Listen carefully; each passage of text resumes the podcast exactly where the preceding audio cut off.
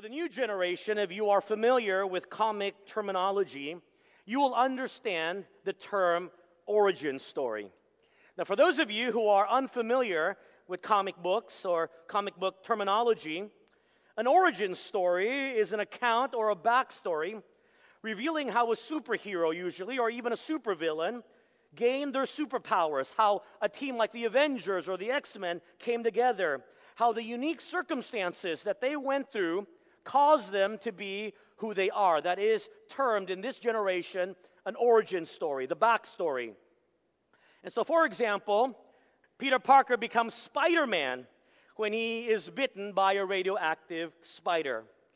The Fantastic Four becomes fantastic when they get their superpowers when their spaceship is hit by a mysterious cosmic ray. Bruce Wayne becomes Batman when his parents are murdered. Bruce Banner becomes the Hulk when exposed to gamma rays. Steve Rogers becomes Captain America when he was injected with the super soldier serum. And Stephen Tan becomes Fat Stephen Tan when he eats lots of food. So there's a lot of backstory and origin. But there's a question I often get about the origin story of Satan. It's something that many of us don't know about. But the origin story of Satan is found here in the book of Ezekiel, which we have been studying as a church. We're going to be studying Satan's origin story because how he falls from becoming Lucifer to Satan is a reminder for the tricks and the traps that Satan will use on us to cause us to fall. Because how he fell is how he causes us to fall.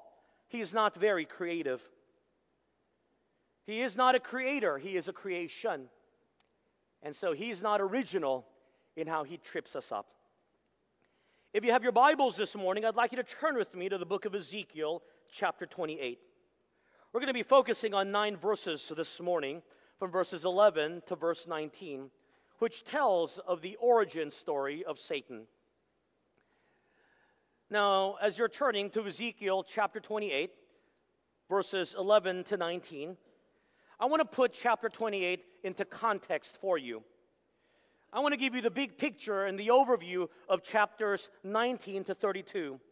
Unfortunately, we don't have time to go into these chapters in detail, but I hope you'll read it at home. These chapters do get a bit repetitive, and so I'm going to give you an overall summary of what these chapters talk about. Chapter 19 of Ezekiel is the first of five laments in the book of Ezekiel. A lament is a funeral song. And chapter 19's lament or funeral song is a dirge speaking about Israel's soon and impending destruction at the hands of the Babylonians. Israel has sinned, and God's patience has run out because of the previous generation's sin and the current generation's sin, as we talked about last week. Ezekiel is writing during the time of King Zedekiah, historically the last king of Judah. So, chapter 19 is a lament. It's a funeral song speaking of Israel's last breath. Now that we move on to chapter 20 to 24, and chapter 20 to 24 speaks of Israel's sin again, focusing this time specifically on their history. So it's a history lesson in chapters 20 to 24. It's a history lesson that talks about Israel's cycles of sin and why God's soon harsh judgment on them is justified. Perhaps a good summary verse that encapsulates the idea can be found in Ezekiel chapter 22, verses 30 to 31. Listen as I read from Ezekiel 22, 30 to 31. So I sought for a man among them who would make a wall and stand in the gap before me on behalf of the land that I should not destroy it, but I found no one. Therefore, I poured out my indignation on them. I have consumed them with the fire of my wrath, and I have recompensed their deeds on their own heads, says the Lord God. God says, by way of indictment, I looked for someone who would stand in the gap, Meaning, I'm looking for someone of that generation who would stand in the collapsing moral hole of that generation. Someone who would stand in the gap and guard for the righteousness of the Lord. Someone who would fix the wall and do what's right. But in a damning indictment of that generation, God says at the end of verse 30, I found no one. There was no one in authority who could turn the nation around. Yes, there were righteous people like Jeremiah, but they were only a, a lone voice in the wilderness. They were not an authority, and they could not turn the nation around. And therefore, God says, I poured out my indignation on them, which indeed God does just that. When he sends the Babylonian, and in 586 BC, historically, the Babylonians destroy Jerusalem and exiles all of them away from their homeland to Babylon. That encapsulates the idea of chapters 20 to 24. In chapters 25 to 32, God speaks about judgments upon other nations. You see, God's judgment wasn't limited to Israel. These nations that God will condemn not only rejected the one true God, but their ungodly influence also caused Judah to fall. And so they had culpability, and therefore they were judged. Seven places are mentioned in these eight chapters Ammon, Moab, and Edom to the east, Philistia to the west, Tyre and Sidon, which are cities of Phoenicia, to the north, and Egypt to the south. All would be judged by God. I encourage you to go home and read chapters 25 to 32, but do so with a history book. And if you read the Bible and these prophecies with a history book, you will see that God's word, God's prophetic word, is a hundred percent accurate. Everything the Bible prophesies against these nations come true to the very detail. Now we place our focus specifically on Ezekiel chapter 28. In the context of God's judgments upon these nations, he is judging the city of Tyre up to the north. And in chapter 28, specifically to Tyre, he is condemning the ruler. And historically, the ruler at that time was Ethbaal III. I mention these historical details because I don't want you to think that the Bible is some sort of book of fantasy. It is historically accurate to the detail. And Ethbaal III's sin, of which God is condemning the city of Tyre with, is that ruler's prideful heart. You see, Ethbaal III thought so highly of himself that he thought that he was a god. And we see that in chapter 28, verse 2. Listen as I read. Son of man, say to the prince of Tyre, Thus says the Lord God, because your heart is lifted up, and you say, I am a God. I sit in the seat of gods, in the midst of the seas, yet you are a man and not a God, though you set your heart as a heart of a God. God says, I am the King of kings, I am the Lord of lords, I sit in the seat of gods. I oversee, if there were any other gods, I oversee them and all the gods of the seas. And I look at you, and you're not even a false God. You are just a man. And God condemns the ruler of Tyre. In verse 10, God says, You shall die. We would think that's the end of the condemnation because once God says, You shall die, that's, that's pretty much it. But surprisingly, the condemnation continues in verses 11 to 19. And the reason it continues is that there is a change in the subject of condemnation. I want you to notice that there's a change in the use of the term. In verse 2, he is the prince, the ruler of Tyre. But in verse 12, in Hebrew, the word is Melech. He is the king of Tyre. Ezekiel rarely uses the term Melech. rarely uses the term king. He only uses it one other time in this book. This change in title signifies that there is a shift in the focus of this chapter. It's in reference to another person. And if we were to use what's called the normal rule of interpretation in hermeneutics, we call it a plain reading of the text. If we were to read verses 11 to 19, we would see that this king of Tyre that is described cannot be a mortal human being. Because the description and a plain reading of it does not describe a human person. It speaks of something beyond that of a normal person. And that's why most people believe, and as I believe, that verses 11 to 19 speaks of Satan. He is the true demonic force behind the ruler of Tyre. So, in effect, he is the king of Tyre. He is the one who stands in opposition to the one true God.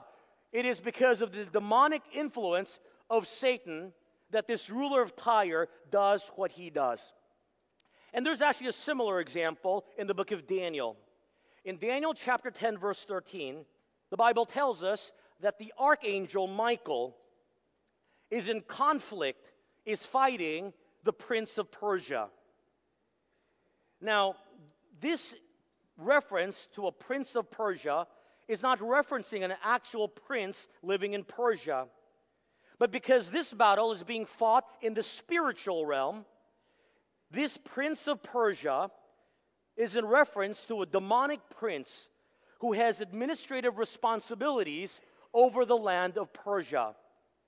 And that's why Michael the archangel is fighting this demonic prince in the book of Daniel. So when the book of Ezekiel, here in verse 11, references the king of Tyre, it is talking about Satan. Now let's take a look and see what the Bible says about Satan's origin story and why it's important for us to understand his fall and his sin. There are three descriptions of Satan's creation. Look with me. Verse 11 and 12. Moreover, the word of the Lord came to me, saying, Son of man, take up a lamentation for the king of Tyre, and say to him, Thus says the Lord God, You were the seal of perfection, full of wisdom, and perfect in beauty. The Bible tells us that Lucifer, the morning star, was created in perfection, meaning he was created sinless when Satan was created, no sin was found in him. God did not create Satan to be a monster who would cause the downfall of billions of people. And so do not blame God for Satan. When God created Lucifer, also known as Satan, God created him sinless. The Bible tells us he was the seal of perfection created in perfection, the first description of Satan. In fact, he was one of God's most beautiful creations. He is described as one who is perfect in beauty. What a compliment. He was one of, if not, the most beautiful of God's angelic creations. When God created angels, He didn't create angels as robots. Angels could think for themselves. Look what it says in verse 12 full of wisdom Angels could think for themselves. And Satan was full of wisdom. I want you to understand that. He was wise in a godly way when he was created. Look at verse 13. You were in Eden, the Garden of Eden. Every precious stone was in your covering the sardius, topaz, and diamond, beryl, onyx, and jasper, sapphire, turquoise, and emerald with gold. The workmanship of your timbrels and pipes was prepared for you on the day you were created. The second description of Satan is that he is unmatched in beauty. The Bible describes him as one who is in the Garden of Eden, meaning Satan saw the creation of mankind, he saw the creation of Adam. Satan saw how Adam fellowshiped with God. Satan saw how Eve was created out of the rib of Adam. And he was privileged to be allowed into this very special, beautiful place referred to here as the Garden of God. Apparently, not all the angels were allowed in the Garden of Eden, but Satan was. That's why when you read the account of the fall in the book of Genesis, when Adam and Eve meet Satan in the form of a snake, they weren't scared. It wasn't a surprise. Oh no, look, a talking snake. It wasn't a surprise to them because Satan had access to the Garden of Eden. And so Adam and Eve, no doubt, would have met Lucifer in the Garden of Eden before he fell. To describe his beauty, nine gemstones, along with gold, are said to have covered him. He was given literally a heavenly bling. Ezekiel used figurative language to indicate Satan's jaw dropping beauty, his high stature. Not even Michael, the archangel, was described in this way. God prepared a very special role for Satan when he was created. The Bible tells us the workmanship of your timbrels and pipes. Apparently, Satan was the minister of music. He was given a special talent. He was prepared before he was created. And he was prepared when he was created to do what? To lead the heavenly realm, the angelic realm, to sing praises to God. That was his role. God's special creation, created for a purpose to serve and to glorify God. I want you to keep that thought in your mind before we continue. It is the same with us. Before we were born, God thought about us. And then He breathed life into us. And so we are God's special creation, created for a heavenly purpose, which is to serve and to glorify God. We've been given a purpose. The third description of Satan, verse 14. You are the anointed cherub who covers. I established you. You are on the holy mountain of God. You walk back and forth in the midst of fiery stones.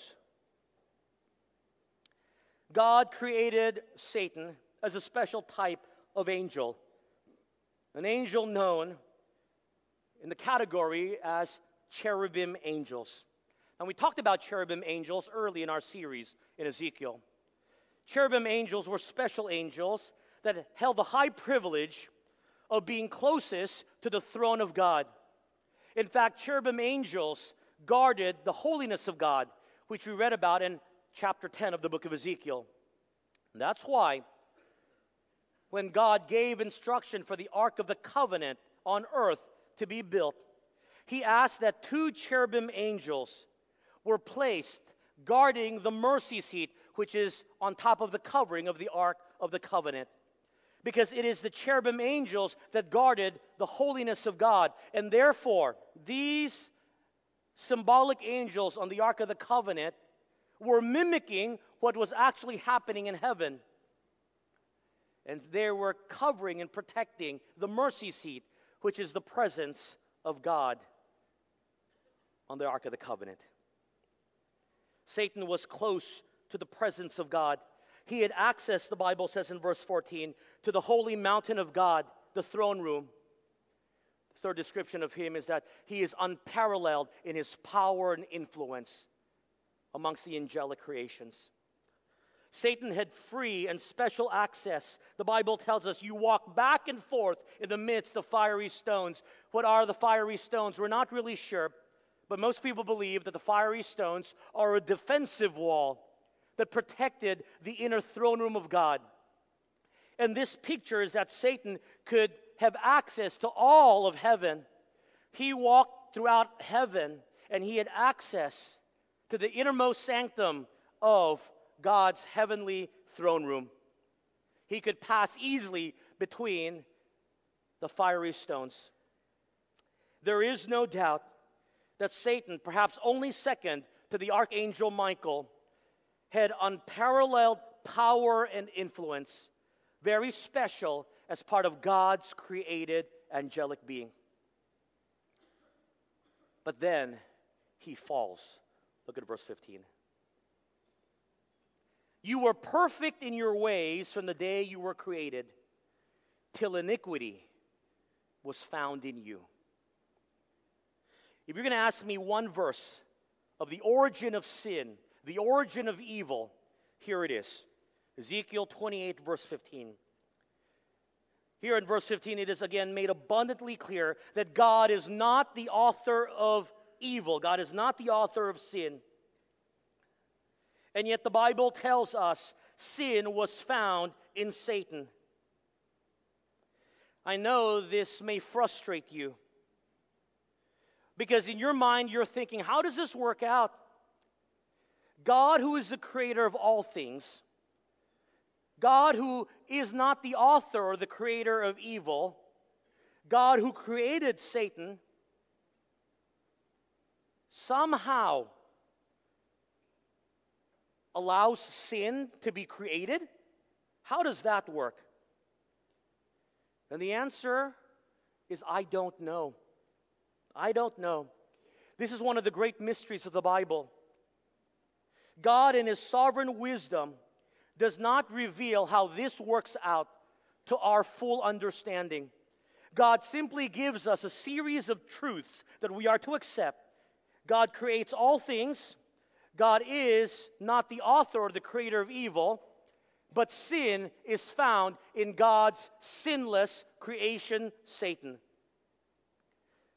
Perhaps the best way to put it is we have to say that evil and sin was somehow self generated, self created in Satan, and God allowed it. As an engineer, I struggled with this for many, many years. The problem of evil. Why did God allow evil to come into this world? But I have to come to an understanding that there are many things in life and in the Bible that I will never understand. I can demand it of God, but who am I in my limited knowledge to demand from an omniscient, sovereign God that He must explain to me, to my understanding, the mysteries of the universe? The second realization I came to, for me to be finally able to accept this, is that I look at the focus of Scripture. Scripture does not focus on how sin entered into the world. It's only here found in this one verse. But what does the Scripture focus on? The Bible, from Genesis to Revelation, focuses on the solution to the sin problem. And if the focus of Scripture is on the solution to the sin problem, maybe that should be my life's focus. Instead of always worrying about that which I will never be able to understand, which is only recounted here one time in the entire Bible. Now, I know that answer may be unsatisfying to many of you, but that's the answer. God created Satan in perfect, sinless state. God is not the author of sin, God is the creator of all things.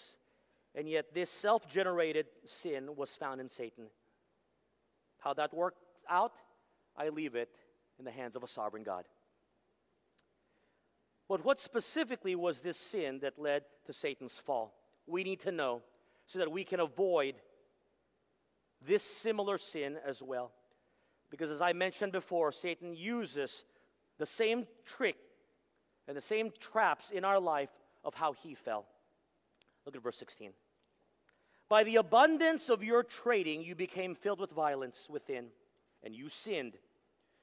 Therefore, I cast you as a profane thing out of the mountain of God, and I destroyed you, O covering cherub, from the midst of the fiery stones. Satan's self generated sin was the sin of pride. The sin of pride. Even 1 Timothy chapter 3 verse 6 tells us, lest being puffed up with pride, he fall into the same condemnation as the devil. Here in the context of 1 Timothy, in an admonition to young Christians being put in leadership. Paul writes to Timothy and tells us that the devil's sin was a sin of pride. Now, there are three aspects to his sin of pride. The first was that his pride was because of his power and influence. Look at verse 16. By the abundance of your trading, you became filled with violence within. Now, the abundance of trading doesn't mean that Satan was doing business in heaven. But in the context, in reference, the powerful city of Tyre, Tyre in Phoenicia had great trade, being on the seacoast with lots of its surrounding neighbors, and therefore it was very powerful. Satan, similarly, as one of the chief angels with access to all of heaven and even the throne room of God, was able to wield his influence and power, which caused him to be prideful. In fact, I want you to understand something.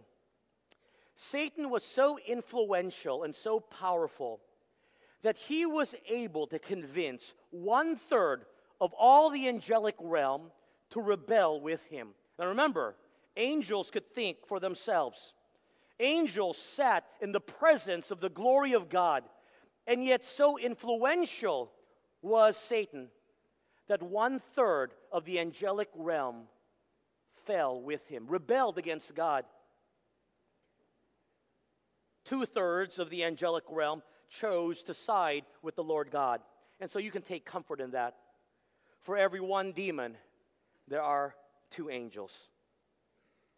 The Bible tells us he is removed from his privileged position as a guardian cherub with access to the throne of God. When he fell, Satan is no longer allowed the freedom and the access he once had on the Mount of God.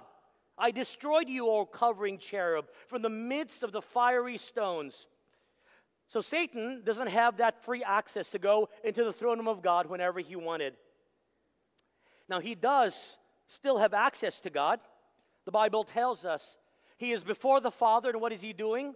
He is accusing us day and night. That's what he is doing. Remember the book of Job? At the beginning of the book of Job, Satan is talking to God.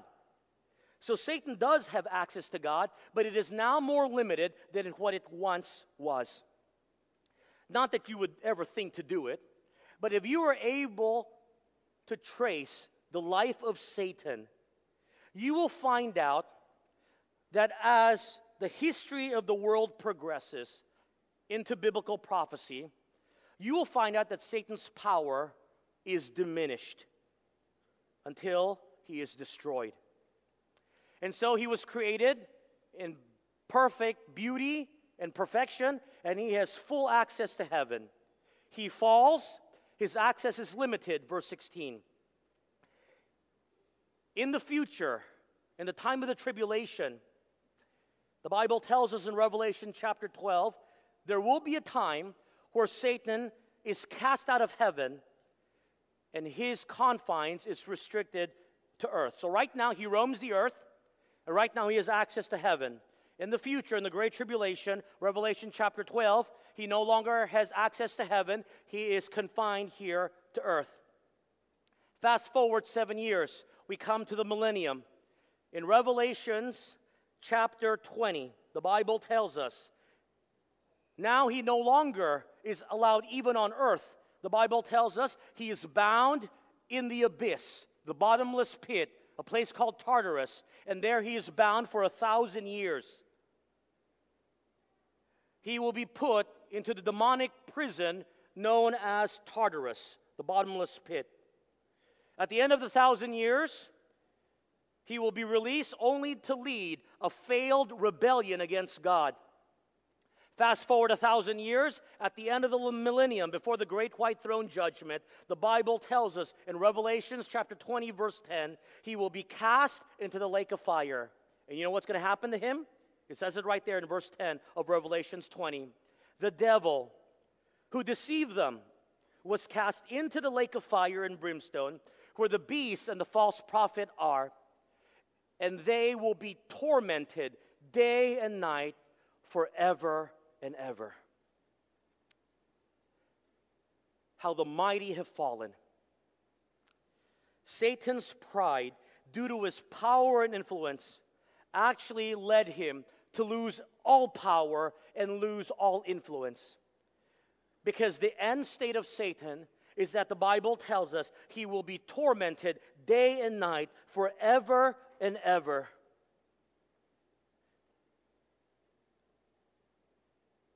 And today, he knows his story. He knows that he is going to be destroyed. And here's his philosophy if I'm going down, I'm taking as many people down with me as possible. And he leads people in the same rebellion because he has suckered us into thinking that power and influence will lead to greater things. But a pride in power and influence will only lead to a loss of real power and real influence. Because there's only one who holds true power in his hand. Here's the first lesson I want you to take away this morning. Number one, if you're taking notes. Pride in power and influence leads to destruction. Pride in power and influence leads to destruction. My friends, it's a warning to us. If you allow the pride of your heart because of your influence and your power to overtake you, I can guarantee you it will lead to your downfall. You know, Jesus warns the very same thing in the book of Matthew, chapter 7, verses 13 to 14. You know these verses. Jesus says, Enter by the narrow gate. For wide is the gate and broad is the way that leads to where? Destruction. And there are many who go in it. Because narrow is the gate and difficult is the way which leads to life, and there are few who find it. Satan is causing this generation and the generations before ours to pride themselves in power and influence, leading to destruction.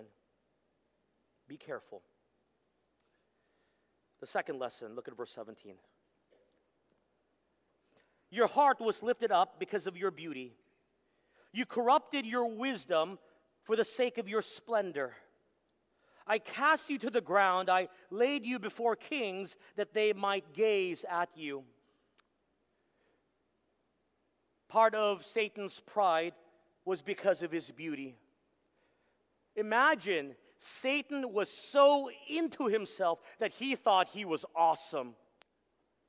And the Bible tells us it corrupted his wisdom. He was perfect in wisdom, smarter than all the angels in the angelic realm. But his pride caused him to corrupt his wisdom. How? Because he forgot where that beauty came from. It was God who created him so beautiful as a creation.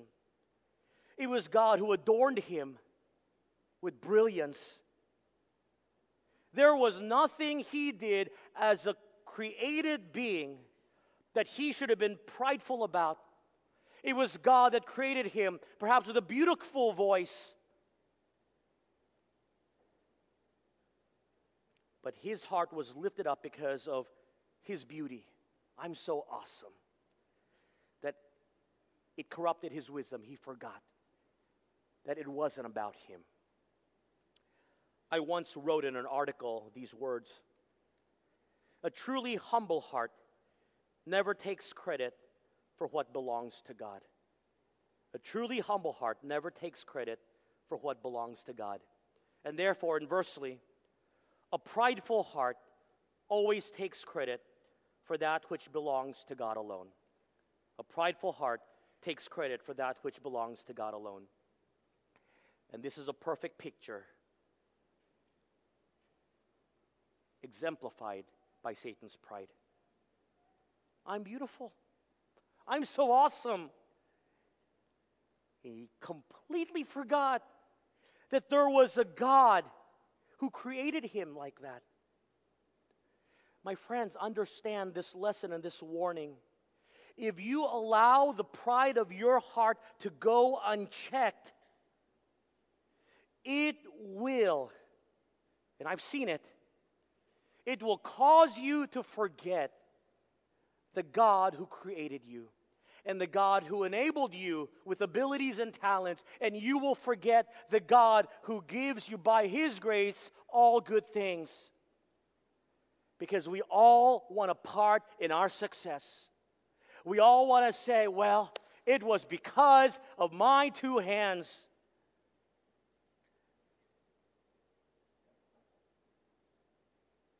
How do you view yourself? Do you view yourself more than who you really are?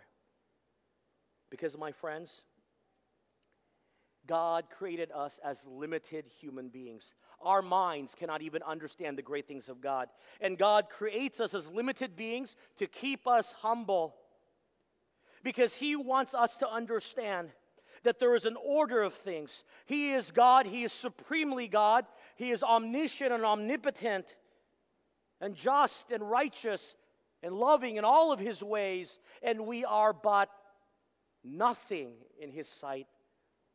And He wants us to understand that. You know, that's why God hates all things occultic. That's why God hates the magical arts. Because the practices of the occult and the practices of the magical arts is a human endeavor that tries to make many gods out of us, that tries to take that which is God's power and God's knowledge and bring it to us. A few years ago, I preached on the occult culture. And in that sermon, if you still remember it, I mentioned that the occult practices can be grouped into three categories.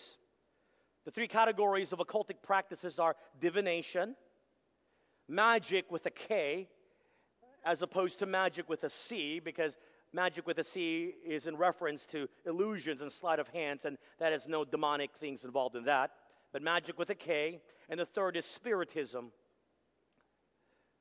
And I mentioned that divination, things like horoscopes and fortune telling, is an attempt to know the future, right?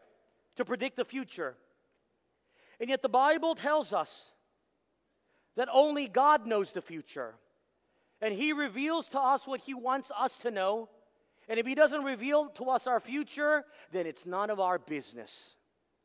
But we, as limited human people, can't accept that. And so we dabble into the occult and we go to the tarot reader and we look at our horoscopes, which are all false, and we seek out fortune tellers because we want to know that which alone belongs to God. Magic is an attempt using charms and spells and curses to somehow change the future and change the circumstance. To wish upon your worst enemy something bad to happen to them. To wish upon you good fortune. And I would categorize feng shui in this as well. And the Bible teaches that it is only God who controls our lives. It is God who controls the circumstances of the future, and we don't need to worry because just as He cares for the lilies of the fields and the birds of the air, He will also care for us, and yet we don't take Him at His word, and we're so worried. And so we want to manipulate the future. And so mankind dabbles into the occult magical arts, and we're fascinated by those things because we want the power that is God's to be able to change circumstances and future events. And then Spiritism. It's a good reminder, especially this is October, and so Halloween's coming up. So you got to understand, God is not pleased with this holiday. Spiritism, what does it do? It tries to communicate with the dead, to contact a spirit, to do what? To say hello? No to try to gain some sort of special information. What information can I find out from these dead spirits? What would they like me to do? And yet the Bible is very clear. Only God knows the things of God. And if God doesn't reveal it to us, then He doesn't reveal it to us. We can't force God's hand. Remember Saul in the Old Testament? The Bible tells us that because of Saul's sin, God no longer spoke to him. And Saul didn't wake up. He wanted to know. So he went and consulted a witch at Endor. And he asked the witch at Endor to conjure up the spirit of Samuel, that great prophet of old. And it was a demon that was conjured up in the likeness of Samuel. And the demon cursed him also and said, You're going to die. There is a picture then of man's attempt to know that which God chooses for us not to know. But we don't trust Him enough. You see, at its root, our attraction to the occult and the magical arts is because of pride. God, you can't possibly control everything. Give us some of that power. When we dabble in those things, we are taking the power and knowledge which is God and His alone and giving it to ourselves. And the result, the Bible tells us, is your downfall. I cast you to the ground, verse 17. I laid you before kings that they might gaze on you.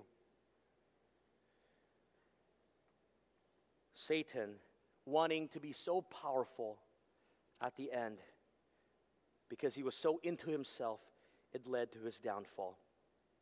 My friends, this generation's focus on self is the devil's trap. Because this focus on how awesome I am will cause our downfall. I just read a report two days ago. It was picked up by a lot of the major news wires, including the BBC, where I read the report. It said that 259 people have died trying to take a selfie. That's one too many. Imagine, is it worth your life to take a selfie? To get that perfect shot with you in it?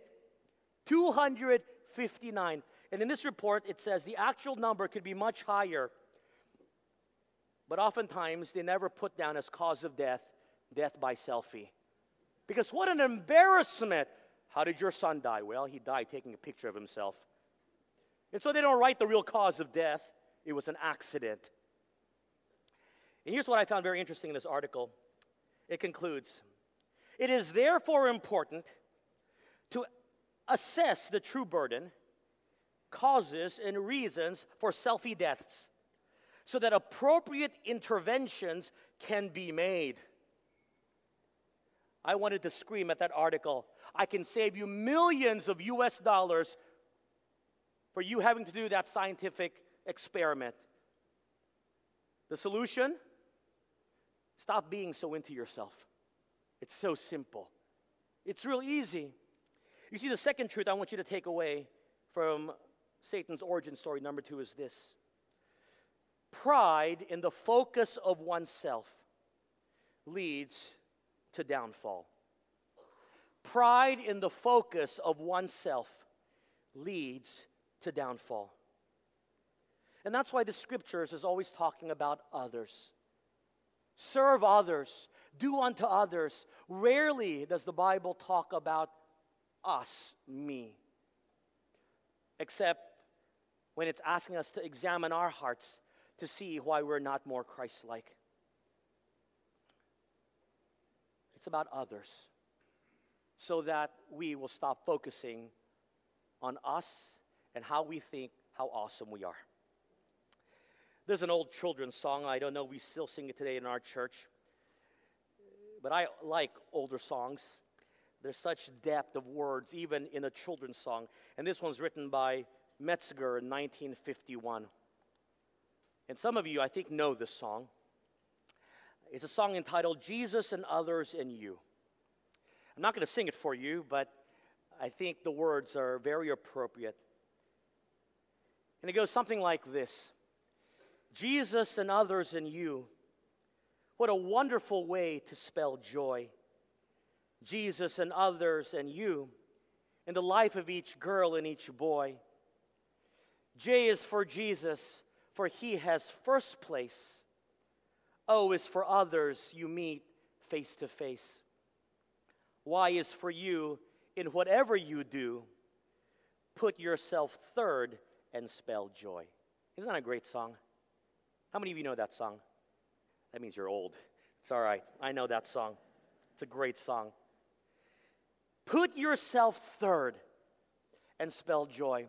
So many people are living a miserable life today, all emotive and all emo, because they're always worried about themselves. We've gotten it all wrong in our generation today. The joyful life comes when we put ourselves third and spell joy. But Satan doesn't want us to live like that. He wants you to fall the same way he fell when he said, I'm so awesome. And so 1 John 2:16 talks about how Satan gets us to sin, the lust of the flesh, the lust of the eyes, the pride of life. All those things are about self and the satisfaction of the self. Proverbs 16:18 Pride goes before destruction and a haughty spirit before a fall. Do not get caught into the pride of focusing on oneself, lest it lead you to your downfall. The third truth, verse 18 to 19.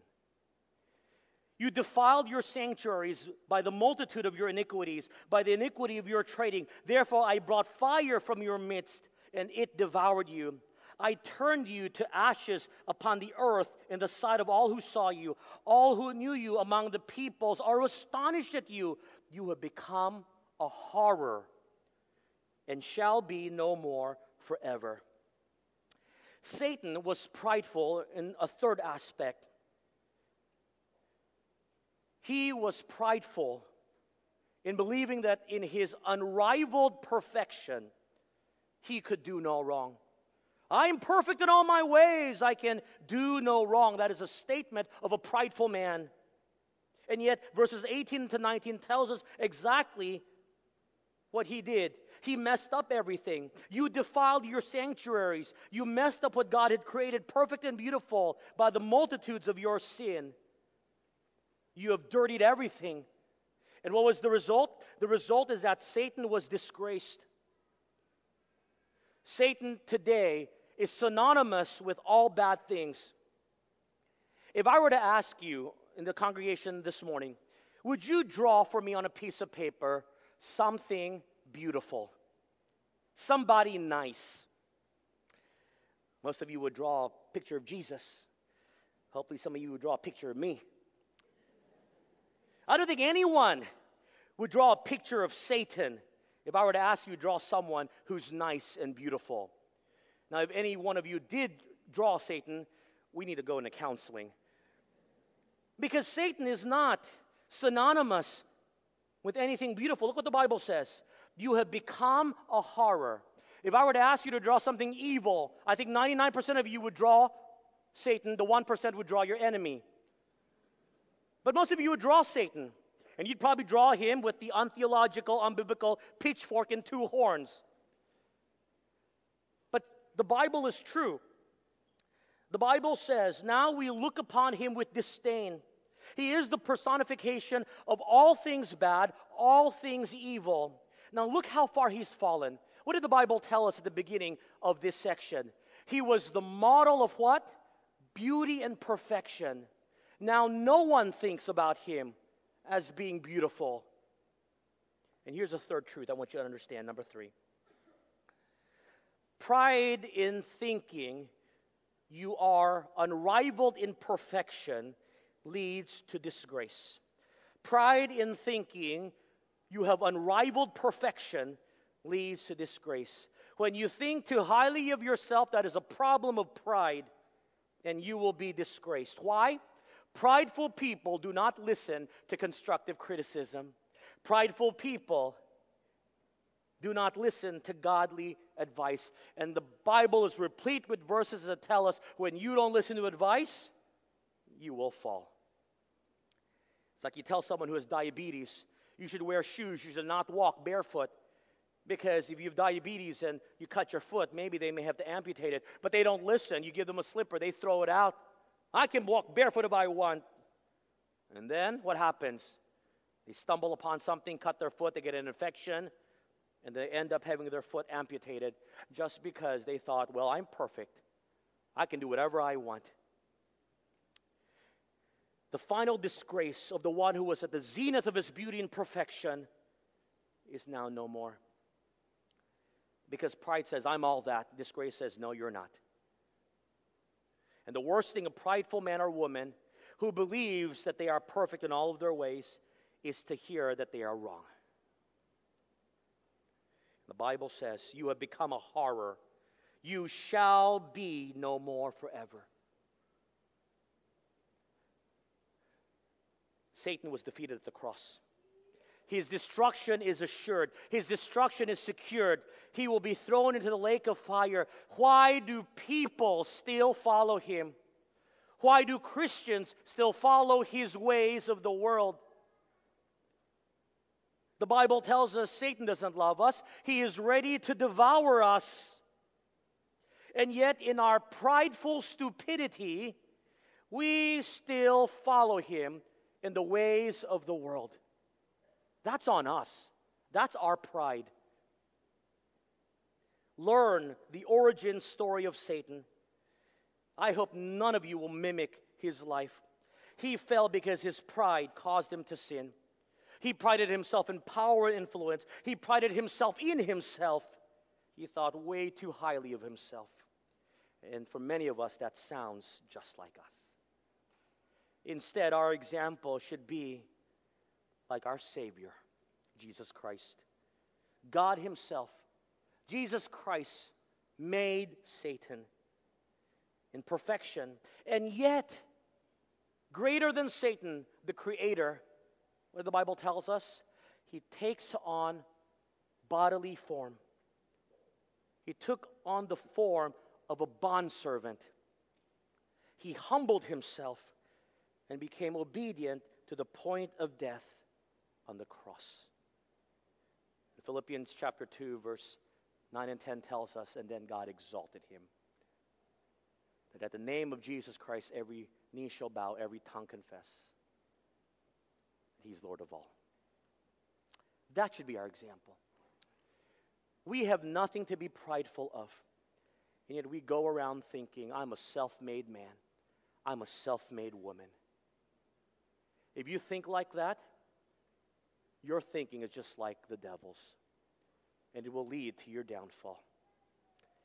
I'm not speaking to you, I spoke to myself this week. It is a lesson all of us need to hear. To know the origin story is to know the things we are to avoid. To know a story, only to know a story, is of no use. Let us learn to follow the example of Jesus when we humble ourselves before Him. Let's pray. Heavenly Father, thank you for your word. It is a stark reminder for all of us that we are to live in humility, for we are nothing apart from you. It is you, by your grace, who have given us all things, who have enabled us to do all the works of our hand. Keep our hearts in check that we do not fall out of your grace. Thank you for being so patient with us and being so gracious. As we come now to a time of communion, may the reminder through taking the elements remind us of the type of attitude we are to have a humble heart. In Jesus' name we pray. Amen.